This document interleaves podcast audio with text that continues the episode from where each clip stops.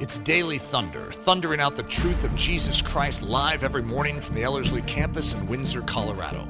To learn more about our discipleship programs or to support this podcast, visit Ellerslie.com. Today, we have a special guest speaker on campus, so buckle your seatbelts. So, I'm super excited to share with you all today. Um, I'm sad that you guys have to have me as your last. Well, you, if you're saying tomorrow, you have Eric for your last Daily Thunder, but um, it's neat when someone approaches you to, to speak on something or to share on something. Um, at first, I had a pre assigned topic, which I was really excited about. And then that kind of got thrown out the window. And then it was like, oh, you can share on anything you want. And that's like a dangerous thing to say. So there's a lot of trust in me being up here this morning, I guess. But um, I really wanted to share on a theme that Jesus has just pressed into my heart deeply over this past year. And I don't know if this has ever happened to you, but um, there are those seasons where you don't realize that there's a theme that God is weaving through your life until that one defining moment. And then you just have so much clarity for what has happened in the past that you just see the faithfulness of God kind of just that timeline of his faithfulness threading through your life. And so I wanted to kind of bring you into something that the Lord has been walking me through literally since January 1st of this year. And um, that he's just been building and polishing and refining and purifying. And so it's kind of good that, you know, I'm sharing in December when he's had a whole year to hone this articulation for you guys this morning. So I want to share on the thrill of hope that we have in Jesus. And it's a, a, phrase that we might be used to if you're if you've sung the song "Oh Holy Night" and just the different refrains that you hear throughout that song of just um, a thrill of hope. The weary world rejoices.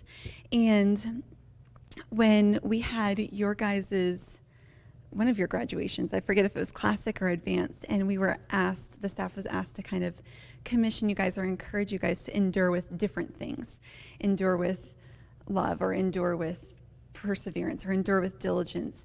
And I remember mine was to endure with hope. And that's when I realized that this theme has been building over the course of the year. And I remembered, wow, this is actually a word that the Lord had given me on January 1st that I, and I remembered writing about it. So I'm going to bring you into my journal a little bit, which can kind of be a scary place to be every once in a while. But um, I promise you that this will just be an edifying, um, just an edifying entry of how the Lord was, was building this into deeper into the fabric of my soul. And so this was an entry dated from January 1st, 2019, and I titled it Against All Hope and Yet Believing.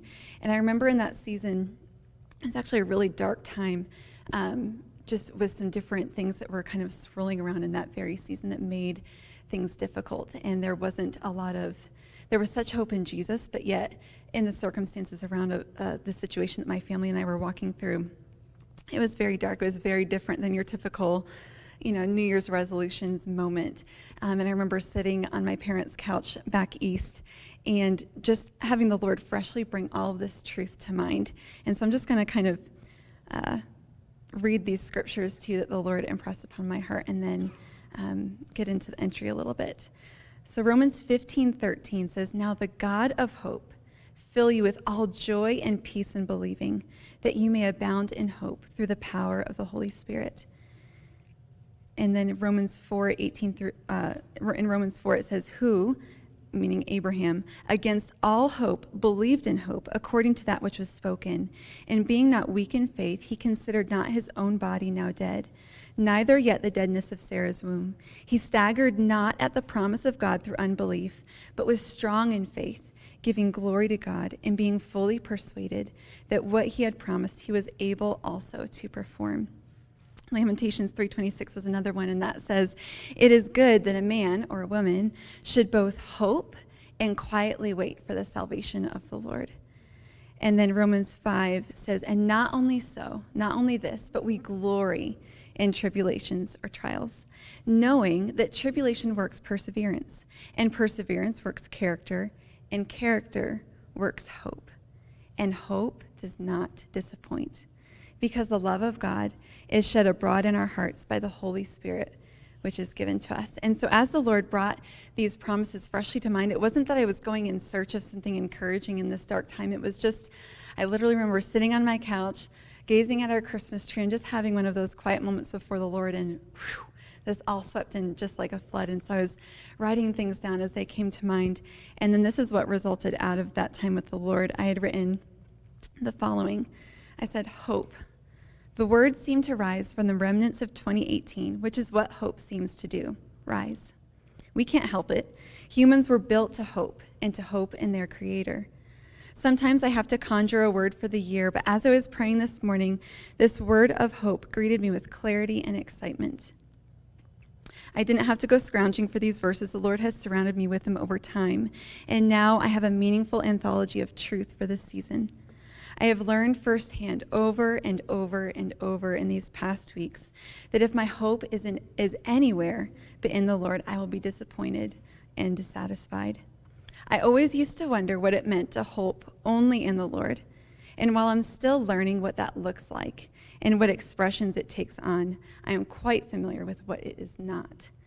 And then at the very end of that entry, I wrote, It's going to be a great year. And goodness, if I had known what would transpire in this past year, you would think, oh, would I have said the same thing? And yes, I would say the same thing, even though there has been hardship and great joy laced within this year. But I, I don't know if that resonates with any of you all of just being so brimful of hope within a new year or a new season or a new this or a fresh start here. And yet that can so easy, easily dwindle or we can so easy grow t- easily grow tired in that hope as we wait on the Lord to perfect something which concerns us in this area or in that area or in another one. And it doesn't take us very long to realize that we do live in a very weary world. It doesn't make it any easier that here where, where the Christians are standing in truth and we have, it seems like we have the world against us trying to drag us down or trying to, um, you know, even when you're out and about shopping or you're talking to the waitress at the restaurant or you're at the, you know, uh, checking out in the grocery line, you know, paying for your groceries, and you just hear ho- the hopelessness of the people around us. And we see that, you know, we do live in a very weary world. Um, and I think we get a, a, a sobering and painful yet stirring picture of that in Romans 8. You know, where it starts, Paul is talking about um, how, you know, the creation was subjected to frailty, to futility, as it says, or to vanity, emptiness, just to being depraved, depra- sorry, I can't say that word this morning, depraved, frail, and that the whole creation just groans. Um, and that word just I know that resonates at such a deep level of our soul because I think each of us know what that means to groan within our soul or just to have those pangs of ache or of waiting for something to transpire or come to pass. But that scripture says, For we know that the whole creation itself, so all of God's created world, not just the people within it, but his whole creation, groans and labors with birth pangs together until now, which I can only imagine is excruciating. Not only that, but we also have the first fruits of the Spirit within us, even we ourselves groan within ourselves, eagerly waiting for the adoption, the redemption of our body. For we were saved in this hope. But hope that is seen is not hope. For why does one still hope for what he sees? But if we hope for what we do not see, we eagerly wait for it with perseverance or with patience. And I love that articulation of scripture because you, you just feel that turmoil of this whole creation just creaking. It's like when you live, I live in this um, older apartment. Annie, Annie, and I were just talking about this and how there's something so endearing about all the creaky floorboards as you walk across. And, and I know we can all feel that within our world. It just is creaking and groaning, it's broken and it's weary and it's waiting for even the creation itself to be redeemed. And as Christ's own, who had the, that first fruits of the Spirit with the Holy Spirit indwelling in us, we too will groan within ourselves, waiting for that future hope that we have in Jesus. And yet we've been given so much hope in Him already, which we'll further unpack um, in time to come.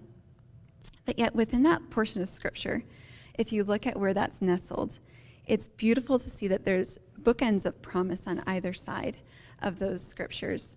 And one of those bookends is, um, and it's scriptures that we all know, but it's Romans 8 18, where it says, uh, Paul is saying, For I consider that the sufferings of this present time are not even worthy to be compared to the glory which shall be revealed in us. And then the other part of the book, and so it encapsulates that whole chunk of scripture, at least the way that I'm seeing it, is Romans 8:28, which who has not heard or memorized or has Romans 8:28 like on their keychain or as a magnet on their refrigerator or whatever it might be. I don't have a keychain or a magnet, but um, I'm assuming that someone might. So, but it says, and we know that all things work together for good. Um, what a promise that is. All things work together for good to those who love God, to those who are called according to his purposes. And so, yes, we see we have this weary world, but yet there's bookends of promise, bookends of hope on either side of that. And not only do we have a weary world, but we also have weary hearts ourselves. Um, we go through those times or seasons. We might be work, walking through a personal trial. It might be relational. It might be financial. Um, it might be health related. It might be even uh, just being so burdened over someone who's strayed away from the Lord or who has never called on the name of Jesus. I know I felt all of those things. And it can lead to a weariness of soul. We can grow weary in well doing. And, and that's as believers. that's as uh, Jesus filled believers, we can still be prone to those weaknesses. Um, and just the fact that God knows that we are but dust. So we are prone to still uh, heading down that direction every once in a while if we're not careful and have that check on our spirit. And yet, the world around us is even more weary, right? And um, weariness is just something that our culture is very well acquainted with. And it's something that I remember even when I used to work in the secular world, it was people would speak out of their weariness and they used, they only used hope to communicate that wish upon a star mentality or even more to communicate a statement of doubt like oh i hope that doesn't happen um, or a statement of fear or this well we can only hope but it's not a it's not a promise filled on Christ the solid rock I stand hope. It's, well, let's just kind of, you know, try to be as positive as we can be. And it's, it's not long lasting, it's not anchored to Christ, obviously, and we see that. Um, I think a beautiful picture of, of just the weariness that our hearts can experience as believers is found in, um, you know, not to surprise you or shock you, but in the book of Lamentations which is quite possibly, or quite argu- arguably, one of the saddest books in the Bible. I mean, the whole thing of it, if you, you know, if we can't guess, even just the title evokes what the theme is going to be about. It's not something that we see that's read at, you know, weddings or uh, graduations, you know, things like that. Um, there's this, you know, one section that we really like to reference a whole lot, especially when we're going through something that's hard. But we don't like to read chapters like, you know, 1 through 2 and 4 through 5 that talk about the destruction and um, just the, I think the author who we attribute to Jeremiah is just saying, um, you know, that he's in gall and bitterness and um, just the statements that he's saying are so hopeless, right, of just what they're going through. And so within this book of the Bible, it's in essence the funeral service of Israel when you look at it. Um, and the author has been commissioned by God and given a message that's, in essence, to give the eulogy for Israel. And that's such a weighty mantle to carry, especially when you're going through your own grief. When you look at what was happening at that time, um, the land had gone into, Israel had gone into captivity. Nebuchadnezzar had come in, he had laid siege on the city. He had destroyed everything. Uh, families are, are taken away. Um, the city's in ruins. It was burned, and literally the temple is burned and is in ashes. And when you think of what the temple meant to the children of Israel, just the shock, um, the whiplash, whiplash that that would be to their hearts is immense. And even knowing that they deserved it, quote unquote, you know, they had rebelled against the Lord, they had strayed, they had been warned that this would be coming, and yet I can only imagine the, the despair and the, the weariness that they felt as they were going through this time. And, you know, when you just think of that, of the, the temple being in ashes, you, you can't help but think that all of the hopes and dreams of the children of Israel have been burned just along, right alongside that temple. Everything that they knew, everything that they called home, um, everything that God had given them, and that they had enjoyed even nominally within the temple um, is now ripped away, is now gone. And so Jeremiah has this assignment to give the funeral service, to give the eulogy uh, for this for this destroyed city, and it's painful. I mean, you read it, and it's not like what you read when you've like had the best day, right? It's something that is just so downtrodden, so heavy, and several of the um, at several of the beginnings of the chapters, Jeremiah is asking the question, how? And I, I know that when I've fallen into harder times, you have that reeling moment where it's like, how could this have happened? How did that happen? Or what about this? And you see that those questions that Jeremiah is, is walking through as he's looking at the destruction of the city. And I just know that it's so true of myself sometimes when I'm in that situation. Um, some of the statements that he makes throughout the book um, in Lamentations 3, he, he switches his focus. So he's talking about Israel, and then in, in chapter 3, he starts talking about who he is. He kind of introduces himself in a sense. And he says, I am the man who has seen affliction by the rod of his wrath. He has led me and made he has led me and made me walk in darkness and not in light. And then a few verses later, he says, My strength and my hope have perished from the Lord. And so you read all these statements of what has gone on and what has transpired and how the city is laid waste. And then you read these personal statements of, I've seen affliction. Like the Lord has led me into darkness. And here, he, this is the prophet, right? This is the man of God, the man who's um, receiving messages from God. And he even says, My strength, my hope and my strength is perished from the Lord. And I, I find that fascinating because a few verses later, right, you know, he's just said that his hope has perished. It's dead. It's ashes just like the temple is in ashes, right? And then he says, he launches into this whole uh, portion of scripture that we all know and we all love, right? And that's later on in Lamentations 3, where he says, This I recall to mind, therefore I have hope.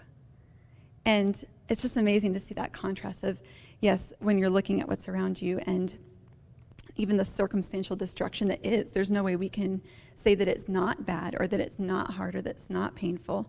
But yet he says he chooses to dwell and to recall something else to mind. And he finds hope in that. And he further unpacks that and he says, It's of the Lord's mercies that we're not consumed. Here his city is destroyed, and he's saying, It's of the Lord's mercies that I'm not, that I've not been reduced to this pile of destruction, to this rubble. And then he says, His compassions fail not, his steadfast love never ceases. They are new every morning. Great is your faithfulness. The Lord is my portion, says my soul. Therefore, I hope in him. The Lord is good to those who wait for him, to the soul who seeks him. It is good that, the, that one should hope and wait quietly for the salvation of the Lord. And so we just see that, that whole shift of right there, right in the middle of the book, that there's this climax. And what is the message? It's one of hope. Hope against all hope, right? Hoping for something that is not seen, because what is seen is not just disappointing or dismaying, it's, it's even destroying personally. um, and yet he finds such hope in the Lord and in his word recalling to mind what he knows to be true of God and of the character and nature of God.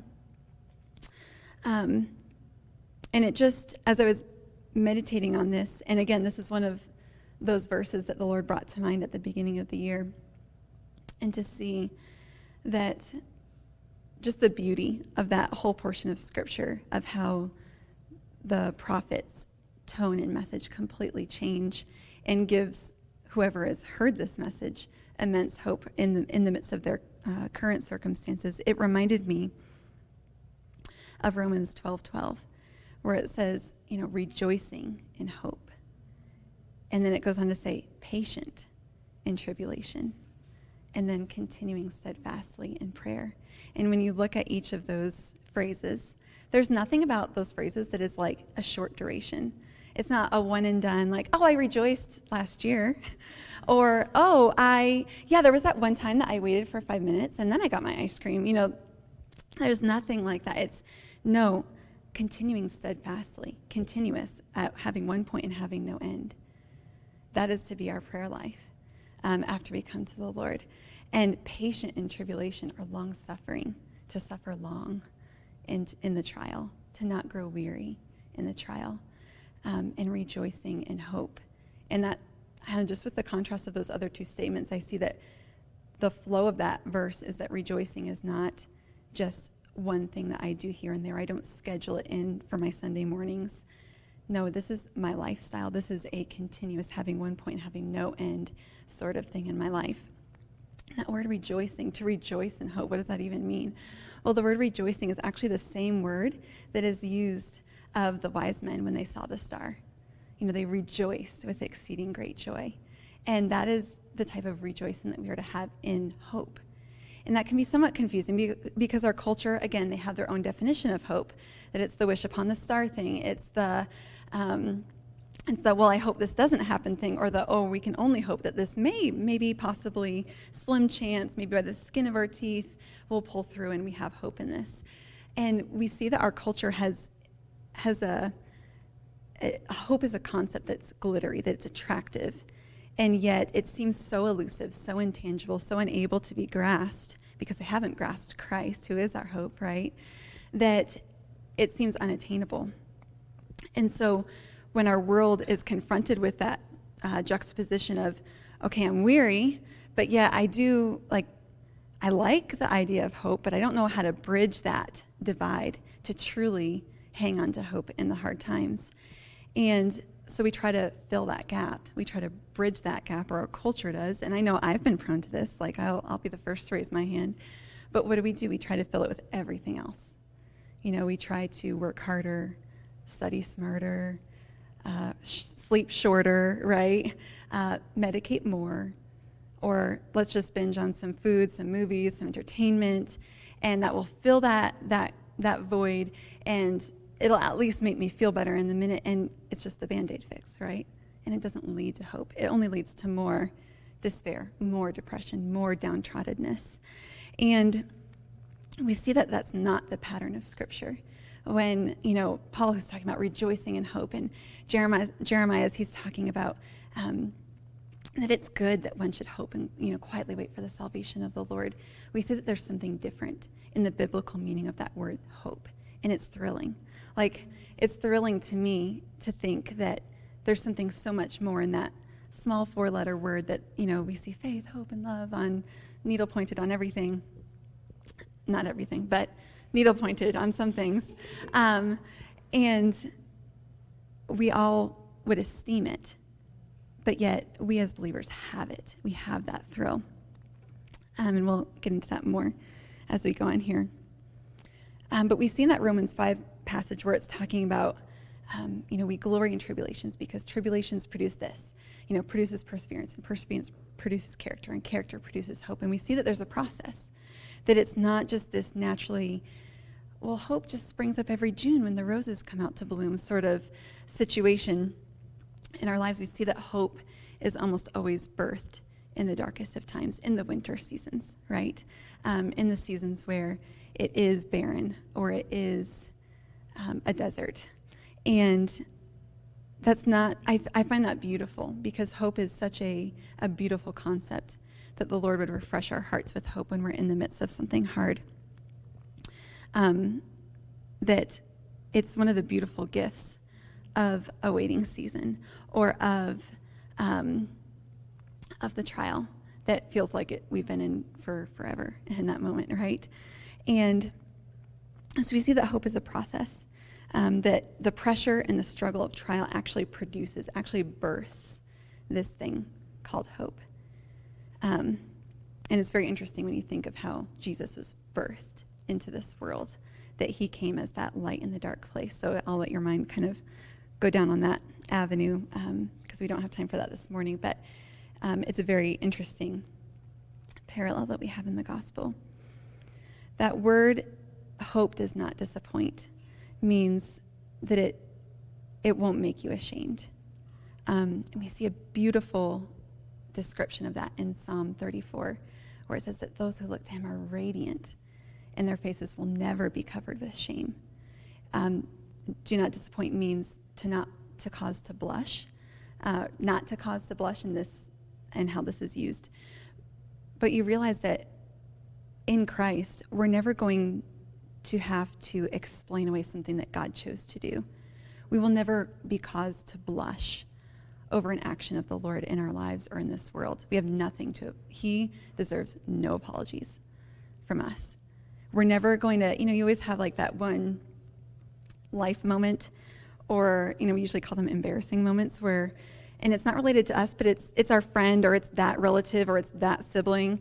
And you're like, no, no, no, no, no. Oh, they just, yeah, they, they just did that and you're left with the aftermath of trying not to blush and trying to explain away why little Timmy did thus and such. And we'll never have to do that with God. He's so other than that.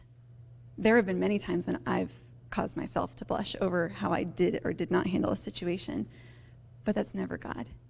Hope does not disappoint. Hope in the Lord does not fail us. Hope in the Lord will never make us blush. We'll never have to feel like we need to explain it away like, well, I, I hoped in the Lord and, and I thought he would come through, and well, I guess maybe he's not really that interested. That's just not our God. And we see that so clearly in this portion of, portion of Scripture. Hope is so many things. It's hard to define in some ways. But really, when you boil it down, um, I like to think of it as just a confident, settled expectation in the fulfillment of God's promises. And paired along with that, it's also realizing that it's not possible without delay or without pain or without waiting or without disappointment sometimes in life or even without general upheaval, right? There are those times where our world just seems like it's been tipped upside down. And I would just say lean into those times because it's that's when hope is birthed. That is when truth becomes even more precious to your heart and to your soul. So in, within these verses, we have these thrills of hope that are locked away, and we our heart just lights on them. At least mine does when I read them. And when you think of Jeremiah, when he's read, you know, when he's writing and penning this message from the Lord, that you know it is of the Lord's mercies that we are not consumed, that His mercies are new every morning, and great is his faithfulness. And it's good that we should hope and quietly wait for the salvation of the Lord. Ultimately, you know, when Jeremiah says that um, it's good that one should wait for the salvation of the Lord, he's looking for more than salvation from his current circumstances. Ultimately, what we can carry into that as post cross believers, right? And with the perspective that we are blessed to have and live in this time, to be able to have is that he's ultimately looking for the hope of salvation, capital L, capital S salvation found in Jesus Christ. And that is where the thrill of hope is found. That it's not the wish upon the star, I hope that this happens, or I hope that I get this gift for Christmas, or I hope this or that. It is no through hope. It's not just a thing or it's not an outcome. It's a person. And it's Jesus. And He is that thrill of hope that thrills our hearts, that thrills our souls. And He, what does it say of Him in the Word of God? But that He, he came to give light to those who sit in darkness, right? That He um, is the brightness of the Father's glory, that He just illumines these situations. And hope, we think of hope if if hope were a color or if hope were um, a shade, it would be bright, right? It's not going to be, you know, the muddy ice, like all the ice that's turning all congealed and gross out there is just like this grayish, grayish, ugly color. No, hope is something that's bright. And we see that Jesus is that brightness, he, that he is that bright hope that we have um, for today and for tomorrow. And he's also not just our hope or the thrill of our hope, but he's our living hope. First Peter says that, you know, blessed be the God and Father of our Lord Jesus Christ, who according to his abundant mercy has begotten us again to a living hope. And I just love, and we, we've sung often um, Living Hope over in just that way, over yonder, uh, in some of our worship times together. And how true that is that Jesus is not, wasn't just a hope when he was alive on this earth, but he's living today, indwelling us. that the Spirit of Christ um, is alive and indwelling us as believers today. And then he, Jesus also isn't just a thrill of hope, he isn't just a living hope, but he also spoke and performed and manifested the hope of God. We see that ultimately in the cross, right? That we who are without hope in this world now have been given every hope in Christ who has drawn us near uh, to, his th- to himself, to his side by his precious blood. And we also see that even in Luke 4, when Jesus enters the synagogue and he's handed the scroll, and it happens to be Isaiah, right? And he starts reading out of it, and what he reads is hope filled. What are some of the things that it says? It says that. Um, he said he's been sent to set the captives free, right? That he has come to preach deliverance, that he's come to heal the brokenhearted, and that he's come to preach the gospel. All of that just bespeaks of hope. That's at least that's what I hear when I read that portion of scripture. So when you look at the fact that Jesus is our living hope, we also see and what I have come to firmly believe over this past year is that hope is such a primary witness that we have to this world and to this generation, who, quite frankly, does not have any hope. Um, not just practically, not just emotionally or mentally, or, or, but ultimately spiritually, right? And that should be something that that grieves us, uh, that grieves us tremendously. But I see that God is so good to be able to give us a message of hope um, what does it say? That we can always be ready to speak of the hope that lies within us. And we realize that, you know, Colossians 1.27 that says that Christ within us is that hope of glory. And it is because of the Spirit of Christ inside, guiding and moving and opening our mouth, even when we'd rather keep it shut in that situation, um, that we can give a true message of hope to this generation. It says in Ephesians 2 11 through 13. I'm kind of paraphrasing a little bit. But Paul says, Therefore, remember that at that time you were without Christ, having no hope, and without God in the world. See that they're both linked. Without hope, without God. Without God equals without hope. um, if we are hopeless, well, are you including God into the situation? I know that I haven't always processed things in that way, I'll be honest. But we see that this generation is hopeless. And we see that manifested so clearly.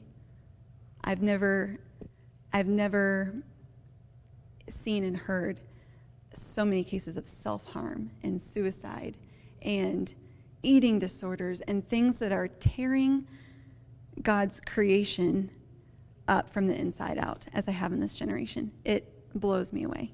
And the closer that I get to it, which I don't like to get very close to it, but the closer that I've gotten to it and, and, and prayed with people through it, the more that I see that there's no living hope, that in some way, shape, or form, that has been forsaken. And I know there's so many situations that surround those things, but I, I truly believe that as Christians, we're called to dispense a message of hope to this world, and that something as simple as that can speak volumes of the Lord and can bear him great testimony and bring him so much glory.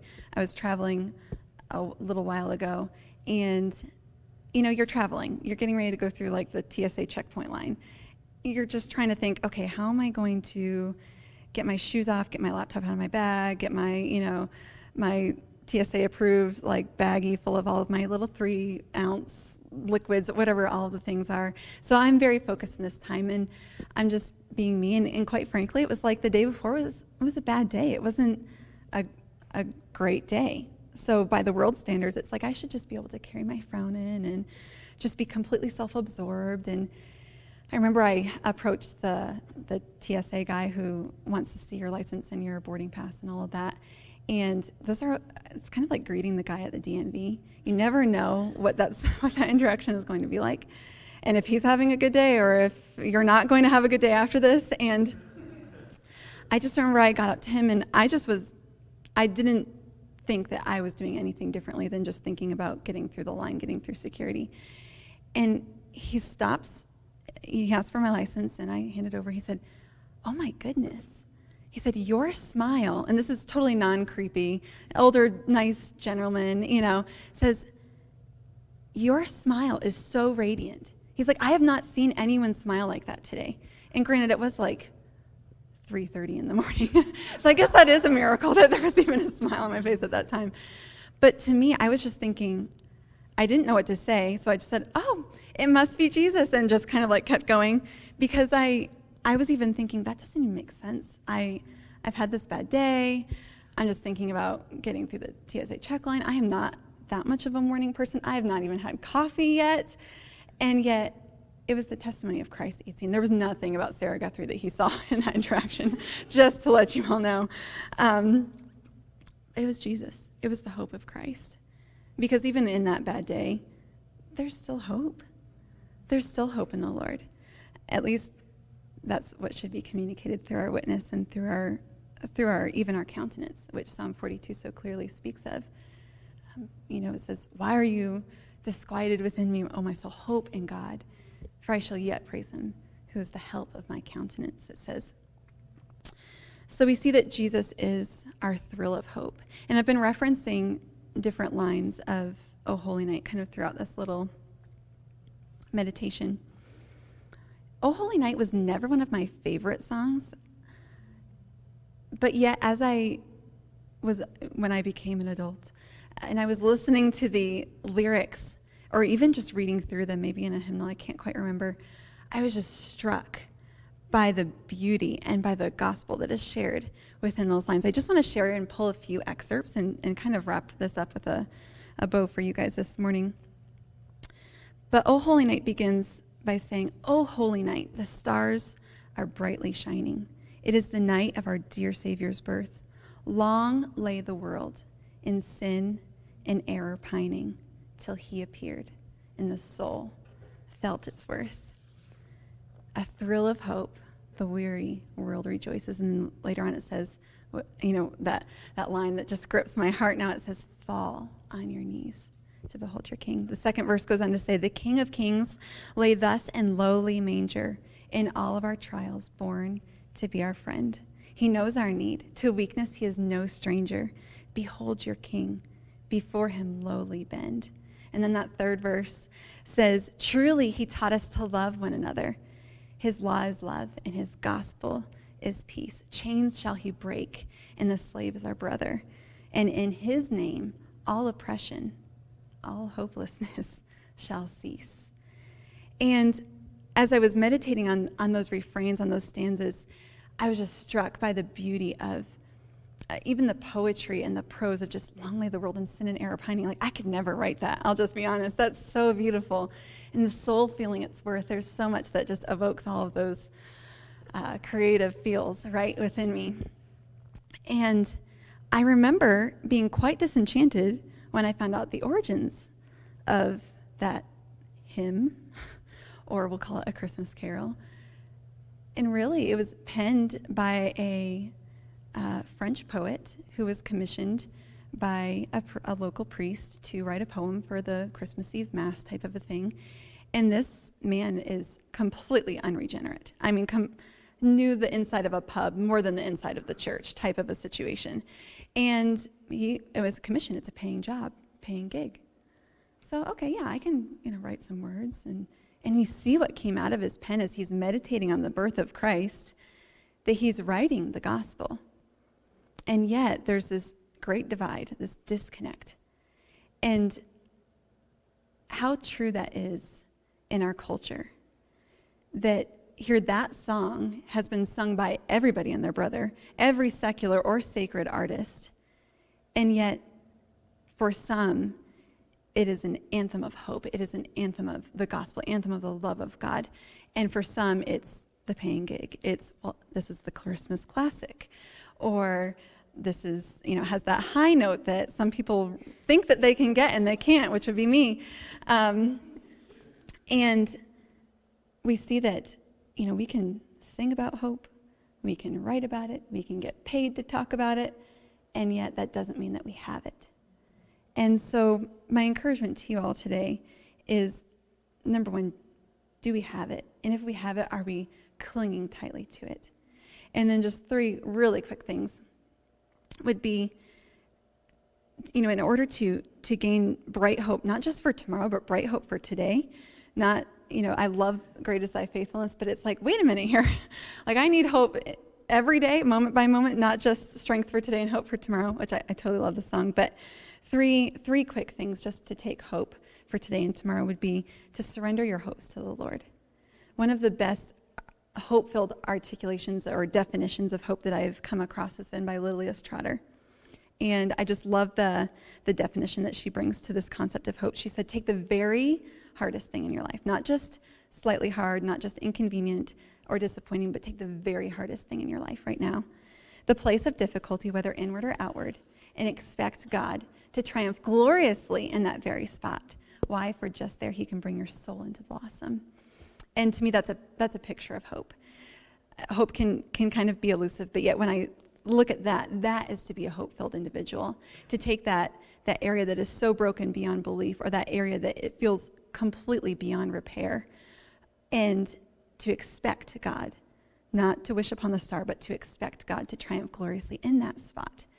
And not just to make it neutral or to make it passable, but to make it bring forth life and to completely redeem that with a, an abundant, extravagant redemption in our lives. The second thing would be after surrendering our hopes to the Lord because we realize that our, our true hope is found in laying down our, our petty hopes and hoping in the God of the Word. Second thing would be to rehearse truth. In Lamentations 3, right when Jeremiah changes his tone there, he says, This I recall to mind. And so my challenge to you is what are you recalling to mind? Are you shoring up your soul in truth, or are you just rehashing the pain? Or are you wandering down the annals of disappointment? Or are you completely immersed in the yuck of whatever's happened? Or are you recalling God's truth of the situation to mind? And that makes all the difference. Um, Psalm 119, verse 114 says, You are my hiding place and my shield. I hope in your word. Psalm 130, verse 5 says, I wait for the Lord, my soul waits, and in his word do I hope. And that is to be where we are to place our hope is in the word and in the promises of God. And then the third thing would just be to hope in God alone. And that is where the hardship can come in for us, right? To hope in God alone, not in the expected outcome, not in this is what I kind of would really like to have happen, but no matter what, win, lose, or draw, my hope is in the Lord. And I, I remember there's this quote by Adoniram Judson that says, The future is as bright as the promises of God. And that's such a beautiful, hope filled statement, right? That our future is as bright as the promises of God. And I guess to close all this, my, my challenge to you would be how bright is your future based on how many of the promises of God that you know? And are you preparing your heart now for the day of trial or the day of trouble or the day of general upheaval when everything's been turned upside down so that you no matter what the situation, like Jeremiah can say, This I recall to mind. Therefore, I have hope. Let's pray. Jesus, I just thank you so much for, for your word, for the living hope that we have in you. And Father, I pray um, for each person that is in this room or is listening to this, Lord, that you would remind them of your promises, that you would remind them of your word, of your truth, Lord, that we would be hope filled in individuals who have a witness and a testimony of hope to display to this weary world. Father, I pray for those hearts that are languishing, that are heavy. Lord, I pray that you would refresh them with your truth. In your name I pray. Amen. Daily Thunder is a listener supported production of Ellerslie Discipleship Training. At Ellerslie, we are laboring to rouse the Church of Jesus Christ out of its lethargy and build brave hearted Christians for such a time as this. Daily Thunder is delivered live and streamed daily weekdays at 8:15 a.m. and weekends at 9:15 a.m. Join us at live.ellerslie.com. We invite you to visit us at the beautiful Ellerslie campus in Windsor, Colorado for a day, a week, or an entire season of gospel-centered spiritual training. Learn more at ellerslie.com. Thanks for listening.